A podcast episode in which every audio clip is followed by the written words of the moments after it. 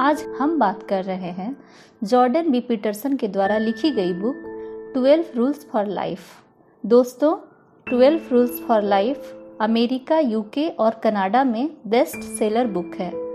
आप भी twelve rules for life के नियमों को अपनाकर अपनी असफलता को सफलता में बदल सकते हैं। सभी नियम बहुत ही इंपॉर्टेंट है। पहला नियम है stand straight with your shoulders back दोस्तों आपका बॉडी लैंग्वेज आपके मन से जुड़ा होता है। जैसा आपका बॉडी लैंग्वेज होगा, आपका पर्सनालिटी भी वैसा ही होगा। दोस्तों, आपने ओलंपिक तो ज़रूर देखा होगा। आपने गौर किया होगा कि ओलंपिक में जीतने वाला खिलाड़ी की बॉडी लैंग्वेज क्या होती है। विजेता के दोनों हाथ हवा में उठ जाते हैं। सीना बाहर और सर उठा हुआ होता है। चेहरे पे गर्व होता है। एक कॉन्फिडेंस होता है। ये विजेता का यूनिवर्सल फ़िज़िकल एक्सप्रेशन है। हर खेल, हर संस्कृति, बल्कि हर जीत के मौके पर पाया जाता है।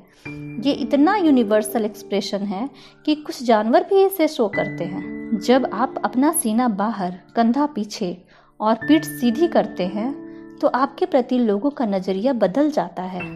आप खुद भी कॉन्फिडेंस फील करने लगते हैं। लोग आपकी तरफ़ अट्रैक्ट होने लगते हैं। लोगों का व्यवहार आपके प्रति बदल जाता है। लोग आपको इज़्ज़त करना शुरू कर देते हैं। इन सब के पीछे भी एक विज्ञान काम करता है। होता ये है कि जब आपका सीना चौड़ा, कंधे पीछे और पीठ सीधी रखते हैं तो आपकी सांस हल्की सी गहरी हो जाती है और आपके दिमाग में सेरोटोनिन बढ़ जाता है और ऑक्टोपैमिन कम हो जाता है। हम जब भी जीत, ताकत और कॉन्फिडेंस महसूस करते हैं, तब हमारा सेरोटोनिन बढ़ जाता है और ऑक्टोपैमिन कम हो जाता है। इसके उलट, जब हम झुककर चलते हैं और हम डरे और कंफ्यूज रहते हैं तो डिप्रेशन हार्ट डिज़ीज़ कैंसर और ड्रग एब्यूज के चांसेस कई गुना बढ़ जाते हैं। दूसरा नियम है make friends with people who want the best for you हम रियल लाइफ में बहुत से लोगों से डील करते हैं, लेकिन सब हमारे सच्चे दोस्त नहीं होते हैं। सच्चे दोस्त हमारा इनर सर्किल है। न चाहते हुए भी उनकी क्वालिटी का असर हम पर होता है। इसलिए ऐसे दोस्त बनाएँ जिन पर आप भरोसा कर सकें, जो कुछ करना चाहते हो, जो कुछ सीखना चाहते हो, जिनको आप इंस्पायर करें और जो आपको भी इंस्पायर कर सके। तीसरा नियम है compare yourself to who you were yesterday इसमें दो रूल हैं। पहला अब्राहम लिंकन जब अपना घर छोड़कर पहली बार शहर आए तो उन्हें अपनी पढ़ाई और कपड़ों को लेकर काफ़ी शर्मिंदगी महसूस हुई। वो देखने में उतने हैंडसम नहीं थे, इसलिए वे खुद को कोसने लगे और परेशान रहने लगे। बाद में उन्हें समझ आया कि वो अपने आप को अपने फ्यूचर से कंपेयर कर रहे हैं। वो एक सक्सेसफुल और प्रतिष्ठित नागरिक बनना चाहते थे। लेकिन उन्हें समझ नहीं आ रहा था कि वो वहाँ तक पहुँचेंगे कैसे। वो डिप्रेस हो गए। जब भी बड़े सपने देखते हैं तो हमारा चिंता करना या शक करना मुनासिब है। इसलिए हमें जब भी लगे कि रास्ता बहुत कठिन है, हमें कल से बेहतर करने की कोशिश करनी चाहिए। धीरे धीरे ही सही रास्ता बन जाएगा। दूसरी चीज़ है जो हम इस नियम से सीख सकते हैं वो है ह्यूमिनिटी आप कितने भी प्रतिभाशाली क्यों ना हो, आपको हमेशा अपने से बेहतर इंसान मिल जाएगा, जो आपसे किसी न किसी फ़ील्ड में तेज होगा, जो कॉन्फिडेंस दूसरों से कंपैरिजन करके मिलता है, वो मुसीबत पड़ने पर काम नहीं आता।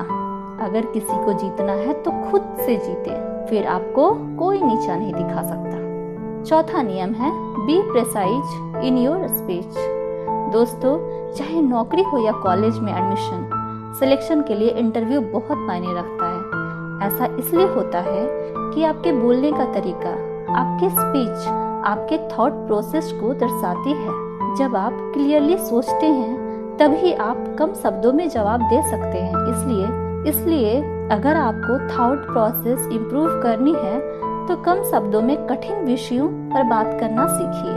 पांचवा नियम है set your house in perfect order इसका मतलब ये है कि आप जहाँ भी रह रहे हो, जिस राज्य में या जिस देश में, इसे और अच्छा बनाने की कोशिश करें। क्रिटिसाइज करना बहुत आसान है, लेकिन हमें इससे बचना चाहिए।